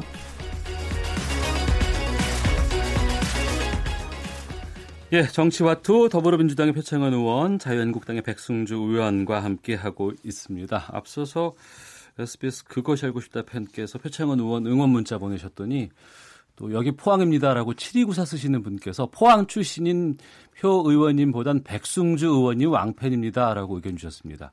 아, 섭섭합니다. 네, 포항에 계신 7294님 감사합니다. 서울 오면 꼭 한번 연락 주이소. 네, 아유 참 팬들 많으셔서 좋으시겠습니다. 아 예, 저희 어, 프로에서도 또 청취자분들께서 반갑게 인사해 주시니까 저도 좀 감사드리는 마음이 있고요. 네. 자, 어제 대정부 질의 관련해서 좀 이야기를 좀 넘어가 볼까 합니다. 국회 외교통일 안보 분야 대정부 질문에서 남북 정상의 평양 공동선언 또 남북 군사 합의서 체결 문제를 놓고 공방이 있었고 자유한국당 쪽에서는 이번 군사 합의가 NLL 포기라고 주장을 하던데 백승주 의원께서도 질의 직접 네. 하셨잖아요. 좀 말씀해 주시죠. 이 남북한 간의 군사 합의 뭐 여러 가지 문제가 있지만 NLL 관련해서 제가 군사 합의라는 게 어, 우리 국민들은 되게 평양 가서 양국 장관이 의논해서 이렇게 결정하는 걸로 이렇게 알고 있지만 그렇지 않습니다. 네. 그 이전에 한 어, 이번 같은 경우 세 차례 두 차례 장성급 회담과 한 차례 실무 회담을 통해서 조율을 해놓고 올라가기 전에 저거 다 이렇게 해설서까지 만들어 놓습니다. 예. 그런 측면에서 그러니까 준비를 다 하고 갔다 이거죠. 아, 해설서까지 만들어 놓죠. 예, 우리 예. 출장 가기 전에 출장 보고서까지 써놓고 가는 건 음. 똑같습니다. 그래서 그 과정에서 제가 회의 내용을 좀 알고 있습니다. 알고 예. 있는데 어, 특히 서해 완충 지역을 만드는 과정에서 엄청난 경론이 벌어져요. 음. 대령급 회담하고 장성급 회담 할 때 북한은 자기들이 99년도에 만드는 9월 1일 날 만드는 북한 해양 개선이 있습니다. 네. 자기 끊어온 선을 중심으로 등거리로 하자 이런 음. 주장을 하고 있고 우리 국방부는 큰일 난다. 네. 국방 한계선을 기준으로 끝자 그러니까 서로 결론을 못 맺는데 국방 양쪽 실무자 윗선에 의해서 네. 이게 정해지죠. 음. 정해졌는데 끊어놓고 보니까 그 선이 NLL을 기준으로 끄면은 네. 남쪽으로 85km, 음. 북쪽으로 50km. 네. 우리가 35km, 70%나 손해 봤다는 결론을 얻을 수 있어요. 아. 그래서 우리가 그걸 이제 그 서- 해설서에는 40km, 40km 써놨거든요. 예, 예.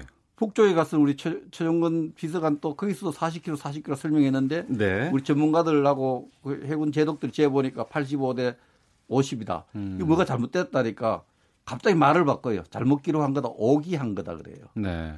그래서 거기다 더 수상한 것은 국방부 고위 시- 책임자가 왜 그러면 이렇게 오기했느냐니까 또 평양 가서 이렇게 잘못 이야기했냐 그러니까 추상 그 청와대 최종근 비서관님이 어 저 추석 밤상 머리에 NLL을 팔아먹었다 소리 나오면 되겠느냐 이렇게 해서 그랬을 거다. 뭐 이게 진실도 또둘또 논쟁을 이런 상황을 받을 때 네.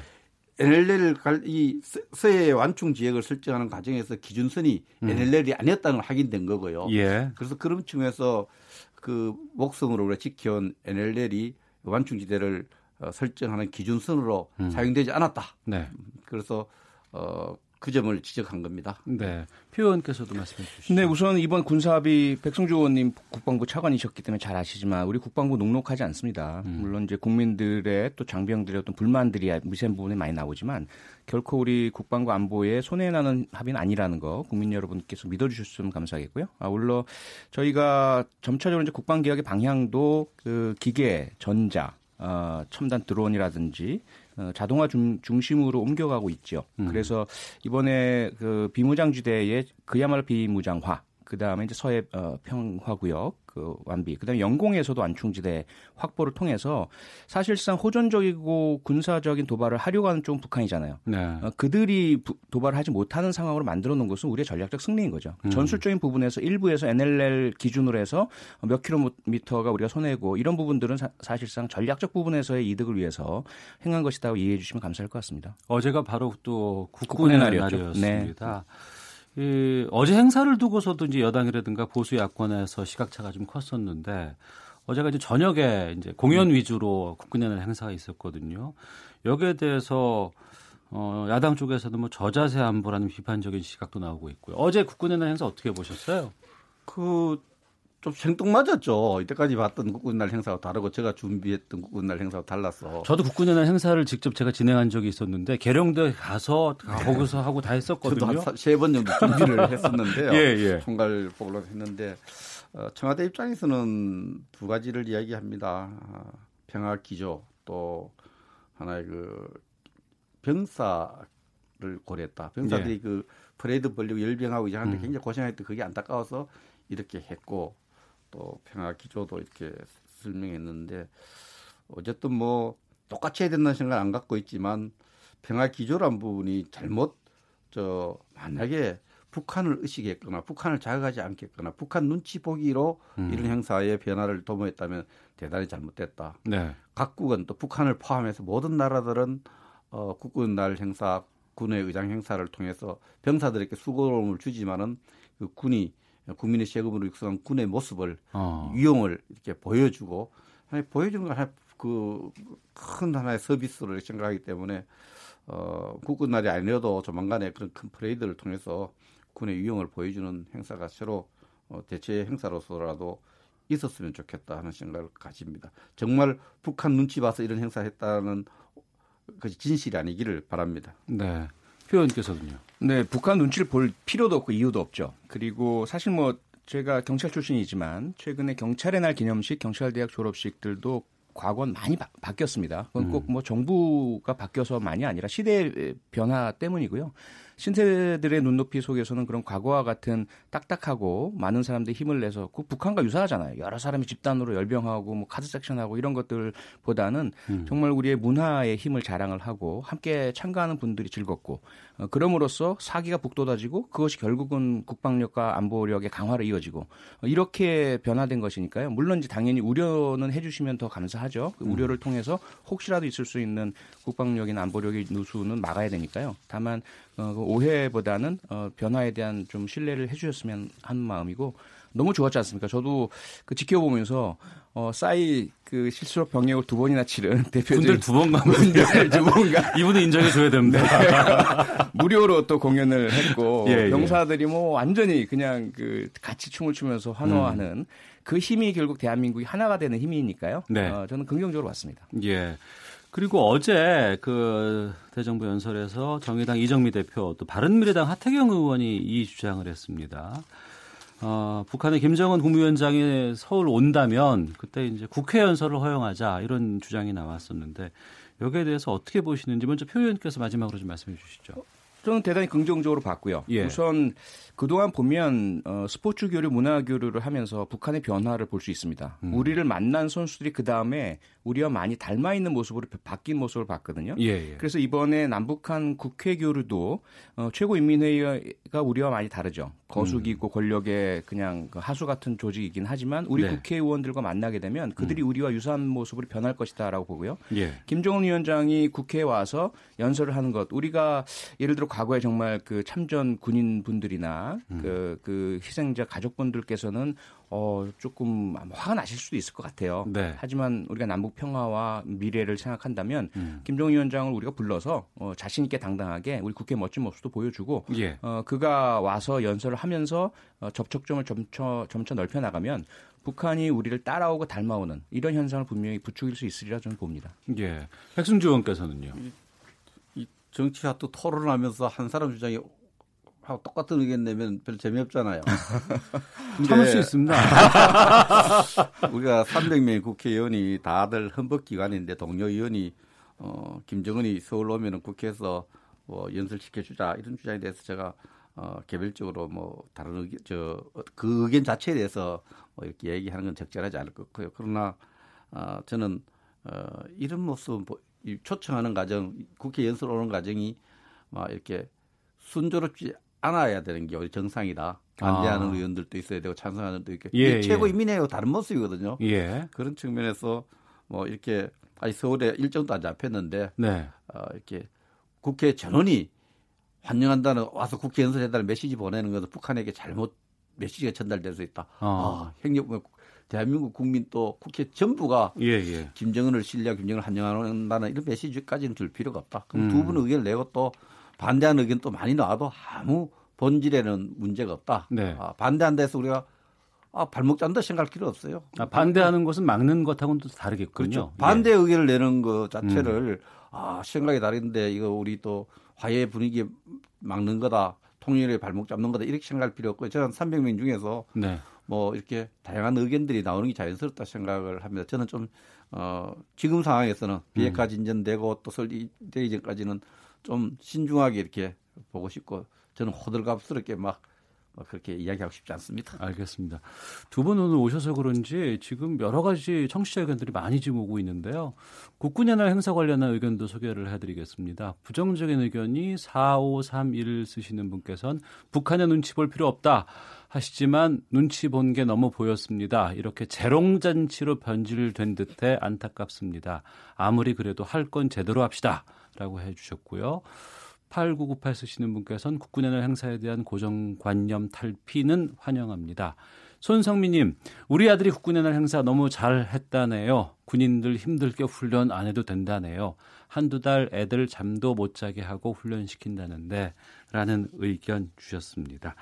여야 국회의원들의 허심탄회한 속내를 들어보는 시간이었습니다. 정치화투 더불어민주당의 표창원 의원, 자유한국당 백승주 의원 두 분과 함께 말씀 나눴습니다. 오늘 두 분 말씀 고맙습니다. 고맙습니다. 예, 감사합니다.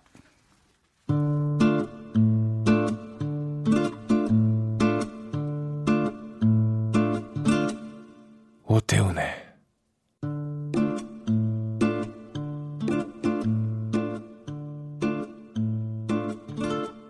시사본부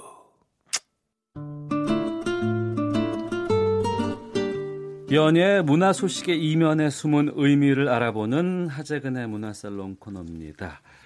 문화평론가 하재근 씨와 함께 말씀 나눠보겠습니다. 어서 오십시오. 네, 안녕하세요. 예. KBS 드라마는 아니고요. 화제 드라마 미스터 선샤인이 의병의 이름을 뜨겁게 되살렸다 이런 평을 많이 받고 있습니다. 종영을 이제 한 드라마인데요. 이 드라마에 대해서 좀 말씀을 나눠보겠습니다. 처음에는 역사 왜곡 논란이 있었던 드라마였는데 이게 그 의병의 이름을 뜨겁게 되살렸다 이런 평을 받았어요. 네, 그러니까 이제 처음에는 그 조선을 침략한 주체가 일본이잖아요. 네. 그런데 이 드라마에서 초기에 일본은 그 이토 히로부미는 가만히 있는데 음. 조선 사람이 이토 히로, 히로부미를 먼저 찾아가서 조선을 팔겠다 어. 이런 식으로 마치 조선이 스스로 그 이 먼저 그걸 제안을 하고 스스로 망한 것처럼 이러면은 이제 일본의 침략 범죄 면제부가 발급이 되는 것이고 네. 그리고 이제 이 드라마 초기에 조선인들을 주로 괴롭히는 주체들이 같은 조선인으로 나온 거예요. 음. 이러니까 이것도 역시 일본의 침략 범죄 면죄부를 발급하는 것이다. 네. 근데 와중에 이 드라마가 그렇게 친일파들의 준동을 그렸던 그 시기가 음. 실제 역사에서는 아직 친일파가 그렇게 준동하던 시기가 아니었던 거예요. 네. 역사를 왜곡하면서까지 일제의 책임을 줄여줬다라고 해서 초반에 비판을 많이 받았는데 네. 중반부터 이제 상황이 바뀌었죠. 어. 그러니까 이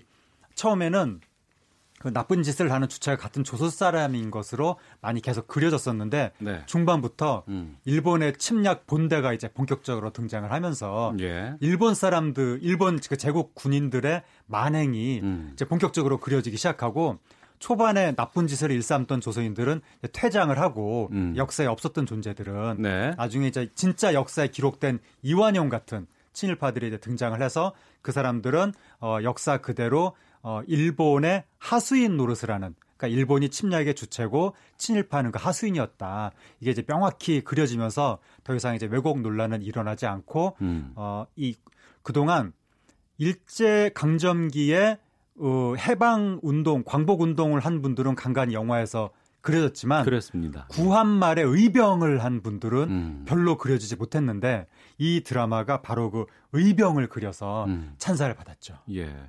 그 드라마 초기 역사 왜곡이 알고 보니까 나라를 팔아먹으려는 친일파의 악행을 좀 극대화하기 위한 극적인 장치 뭐 이렇게 이해를 해도 될까요? 그렇게 아마 의도를 한 것으로도 보이는데 어. 이게 이제 굉장히 위험한 것이어서 예. 향후에 다른 콘텐츠를 만든 만드는 분들도 음. 친일파를 표현을 하려다가 자칫 일제 그 어, 침략 책임을 경감해주는 효과가 있을 수 있기 때문에 음. 예를 들어서 유럽에서 나치 관련 그런 시대물을 만드는데 그 나치 부역자를 나치보다 더 부각시키진 않거든요. 그러니까 그런 부분들은 확실히 앞으로 큰 콘텐츠를 만드는 분들이 좀 주의를 하셔야 되고 이제 이 드라마 같은 경우에 어, 구한말 의병을 그리면 자칫 너무 우울해져서 인기가 떨어질 수도 있는데 이것을 멜로랑 어떻게 더 잘 결합을 해가지고 음. 굉장히 인기 있는 드라마로 만들었다는 게 의미가 있고 해외에서도 주목을 받아서 어 바로 그 일본의 어떤 그 이 전범의 역사, 전쟁 책임의 역사 이것을 국제적으로 널리 알리는 계기가 됐습니다. 저는 이 드라마를 못 봤어요 한 번도. 네. 근데 이제 우리 가족들은 거의 그 다시 보기 하면서 계속 지금 뭐 돌려보고 막 이러고 있는데 네. 어, 후반부에는 상당히 찬사를 받으면서 막을 내렸고 네. 또 국내에서도 우리 근대사를 좀 다시 돌아보게 하는 계기를 이 드라마로 좀 삼는 그런 분들이 많이 계시는 것 예, 같아요. 지금 그 젊은 분들 사이에서 우리 근대사를 말, 말씀하신 대로 다시 한번 돌아보자 음. 어떤 일들이 있었는지 그런 움직임이 나타나면서 근대사를 모여서 이렇게 공부하는 션샤인 학당 여기서 션샤인이라고 하는 것은 이 네. 드라마 제목인데 미스터 션샤인. 네, 선샤인인데 네. 당시 한글 표기상으로 예. 션샤인이라고 표기를 당시에는 했답니다. 그때는 그랬어요. 외래어 표기를 마라톤도 마라손 이렇게 쓰기도 예, 예. 하고 다 그랬어요. 그래서 이제 션샤인이라고 하는 네, 건데 션샤인 학당 음. 그리고 근대 유적지 이 드라마와 관련된 네. 유적지를 돌아보는 션샤인 투어 어. 이런 것들도 지금 생겼다고 하고 예, 예. 그리고 우리가 어렸을 때 교과서에서 배웠던 구한말 의병의 사진이 있거든요. 예, 예. 그 사진이 찍히는 과정을 이 드라마가 상상으로 이제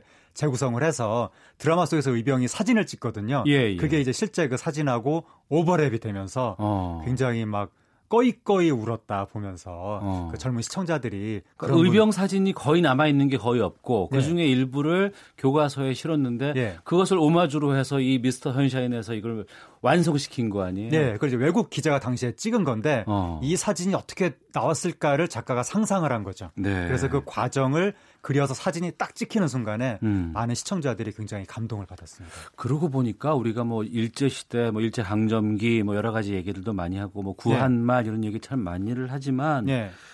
우리가 좀 이 근대사에 대해서 너무 좀 무관심하고 정보도 많이 부족하지 않았을까라는 좀 반성도 하게 돼요. 그렇죠. 우리가 세계에서 근대사에 가장 관심 없는 민족 중에 하나일 것 같은데 네. 보통 외국은 근대사에 그 관심 쏟는 정도가 굉장히 크거든요. 음. 그러니까 역사 중에서도 근대사로 오면 올수록 점점 분량이 늘어나는데 음. 우리나라 교과서 보면 근대로 오면 올수록 분량이 줄어들죠. 네. 그리고 뭐 드라마나 이런 대중문화 콘텐츠에서도 이웃나라 일본 같은 경우에 끊임없이 재조명하거든요. 음. 근대사를 거의 막 뭐 그 사골 왜 또 쓰고 또 쓰고 이런 걸 사골이라고 하는데 사골 소재라고 할 정도로 근대사를 계속 조명하는데 우리나라 근대사 거의 공백 아닌가 싶을 정도로 네. 왜냐하면 우리나라가 근대사가 패배, 패망의 역사다 보니까 우울해서 음. 좀 외면하는 경향이 있는데 아무리 패배의 역사를 할지라도 어, 제대로 공부해서 그 속에서 어떤 교훈은 얻어야 되고 또 지켜야 될 건 지켜야 되기 때문에 앞으로라도 근대사에 좀 더 우리가 비중을 둬야 될 것 같습니다. 네. 지금 이 제주 관함식에 일본의 해군이 해- 함정이 들어오는데 이 우길기를 뭐 개항을 하겠다 이것 때문에 나라가 상당히 좀 시끄러운 상황입니다. 네. 근데 지금 오늘 국민일보에도 기사를 보니까 이 드라마가 자위대 우길기 개항 논란에 답하다 뭐 이런 것까지도 지금 제목으로 뽑고 하는 거 보니까 네. 글쎄요. 많은 국민들이 잘 본, 잘 네. 만든 한류 드라마 하나가 수출이 되면은 또 외국에서의 이러한 전범기, 네. 우길기의 인식도 바꿀 수 있는 계기가 되지 않을까 싶기도 하거든요. 그렇죠. 그러니까 일본이 과거 제국주의 침략국이라는 것을 명확히 이제 인식이 되는 거고 이 드라마를 보게 음, 되면 네. 그 드라마 속에서 우길기도 등장을 하니까 그것이 그러니까 이- 서양 사람들 중에서는 한국인들이 왜 이 깃발을 전범기르가라고 하는지 이해를 못하는 분들도 있는데 음. 이런 콘텐츠를 통해서 이해를 하게 되는 거죠. 네. 그리고 우리 한국 내에서도 사실은 또 우길기의 의미를 젊은 분들 중에서 모르는 분들도 있었고 음. 그래서 지금 일본이 하는 얘기가 아니 과거에 한국에 우리나라가 우길기 다구고 갔었는데 그때는 괜찮았는데 왜 지금 이렇게 문제 제기하는 거냐라고 일본에서는 이야기하는데 그럴 정도로 우리가 과거에는 인식이 좀 약했었지만 이런 드라마를 계기로 좀 더 이 근대사 문제에 대해서 인식을 확실히 하고 요 드라마를 본 시청자들이 요번 관함식에 일본이 우길기 다는 문제에 대해서 더 강력하게 지금 반발을 해서 여론이 환기되는 어, 흐름도 나타나고 있습니다. 알겠습니다. 자, 오태훈의 시사본부 하재근의 문화살롱 코너 함께하고 계십니다. 다음 소식으로 좀 넘어가 보겠습니다. 독일의 전 슈레더 총리, 우리나라의 김소연 씨와 결혼을 한다면서요? 네, 김소연 씨. 어, 그 이- 이분은 누구세요? 김소연 씨. 아, 김소연 씨가 통역하는 분인데 네. 한국인이고 어. 근데 이제 그 제주도에서 한 3년쯤 전에 슈레더 전 총리를 통역을 해주다가 만나서 슈레더 총리가 우리나라에 온 적이 있었죠. 예, 예. 그때 여러, 만나신 거예요? 여러 번 왔었죠. 예, 예. 근데 이제 3년쯤 전에 그 무슨 국제 회의에서 통역을 해주다가 예. 만나게 돼서 예. 그때부터 뭔가 운명 같은 어떤 그런 어떤 그런 게 있었 연, 연결이 있었다고 합니다. 어. 그래서 이제 사랑에 빠지게 돼가지고 예. 그이 작년 9월에 독일에서부터 이제 어떤 소문이 났었는데 음. 올해 1월 달에 독일에서 공식적으로 인정을 했고 4월 달에 한국에 기- 한국에 와서 기자 간담회를 하면서 올 가을에 결혼식을 올리겠다라고 했었는데 어, 정말 약속대로 지금 그 다음 달 아니 다음 달이 아니죠 벌써 10월 달이죠 이달 초에 네. 예, 독일에서 독일 총리실 주관으로 음. 베를린에서 결혼식을 하고 다음에 다시 아, 한- 결혼식을 총리실에서 네, 주관을 독일 해요? 총리실 주관으로. 오. 그러니까 아마 독일 정책의 유력 인사들이 총 집결하지 않을까. 그러네요. 되게 유명한 호텔에서 큰 그 자리를 잡아놨더라고요. 그래서 예. 그 다음에 한국으로 와서 다시 연회를 할 계획으로 지금 발표가 났습니다. 예. 어, 두, 그, 외국의 총리와 통역가와의 만남, 이런 건 네. 정말 영화 뭐 스토리 같기도 네. 한데, 결혼하는 데까지 우여곡절이 좀 많았다는 얘기가 있어요. 왜냐하면 이 두 분이 각자 가정이 있었던 거예요. 아이고. 슈레더 전 총리가 지금 다섯 번째 결혼이고 네. 김소연 씨가 두 번째 결혼인데 음. 그 전에 이게 독일에서 소문이 왜 났냐면 슈레더 전 총리의 전 부인이 우리 부부가 헤어지게 된 데에는 그 이유 중에 하나가 한국의 어떤 여성이 이유 중에 하나가 있었다라고 어. 이야기를 해서 소문이 났는데 예. 그 소문은 그렇게 처음에 났는데 슈레더 전 총리가 강력하게 부인하면서 원래 별거하던 사이였다. 어. 원래 이혼한 분위기였고 이 김소연 씨하고 만남은 상관이 없다. 음. 그리고 김소연 씨 측도 한국에서 또 비슷하게 소문이 났는데 네. 김소연 씨가 아니 우리 부부도 원래 사이가 안 좋았고 슈레더 전 총리하고 만남하고 별개로 이혼할 분위기였다. 음. 그렇게 해명을 했습니다. 네. 우여곡절이 많았네요. 알겠습니다. 예. 그러면 그 독일 총리와 한국인 통역가와의 결혼 생활. 예. 그럼 두 사람은 어디서 살아요? 이제 슈레- 그게 아직- 총리가 우리나라에 예. 와서 살 수도 있나요? 그게 이제 아직 모르는데 네. 슈레더 전 총리가 과거에 뭐라고 그랬냐면 어. 한국에서 내 여성의 반을 보내기로 결심했다. 네. 이렇게 얘기했고 김소연 씨도 그 슈레더 총리가 한국에서 평범한 이웃집 아저씨처럼 살고 싶어 한다. 어. 이렇게 말을 했기 때문에 예, 예. 거의 독일하고 한국을 오가면서 한국에서도 어, 상당 기간 거주를 하지 않겠느냐. 예, 예. 이렇게 되면 그 독일하고 이 슈뢰더 전 총리가 독일에서 신망이 상당히 높거든요. 어. 그래서 독일과 한국을 잇는 가교 역할을 슈뢰더 전 총리가 할 수도 있지 않을까. 예, 예. 그 부분이 지금 기대가 되고 슈뢰더 전 총리는 거의 고등학교 때 대입 공부하던 기분으로 지금 한국어 공부를 하고 있다. 음. 네. 그렇게 알려지고 있습니다. 예. 근데 앞서 무슨 뭐 그 전 부인 뭐 이렇게 해서 폭로가 나왔다고 하는데 네. 이 슈레더 전 총리와 김소연 씨가 뭐 에피소드가 우리나라에서 좀 있었다면서요? 어떤 에피소드? 아 뭐. 저기 뭐그 어, 지난 겨울에 있었던 그거 말씀하시는 것 같은데요. 예, 예. 그러니까 이제 그 지난 겨울에 정식으로 결혼하겠다는 발표를 하기 전에 음. 아직 그 두 사람 사이의 관계가 공식화되기 전에 네. 우리나라에 와서 나중에 발표하겠다라고 하면서 인터뷰를 먼저 했는데 우리나라 한 일간지하고 예. 인터뷰를 하면서 그 이제 화보를 찍은 거죠. 어. 고궁에 가서 어. 고궁에 가서 화보를 찍었는데 예. 그이 영하 7도였었거든요. 그날 날씨가 추웠는데 찍으려고 두 사람 사이 아직 공식화 되지 않았잖아요. 숨겨야 되는 예, 사이인데 예. 사진을 찍으려고 하는데 관광객들이 그 자리에서 슈레다 전 총리를 알아보고 음. 사진을 찍은 거예요. 어. 독일 사람들도 있고 막 그래서 예, 예. 그런데 그 자리에 우리나라 관계자도 있고 독일 수행원들도 있고 어. 그랬는데 우리나라 관계자들이 이거 사진 못 찍게 해야 되는 거 아니냐 독일 예. 수행원들한테 음. 그렇게 얘기했더니 독일 수행원이 뭐라 그랬냐면 네.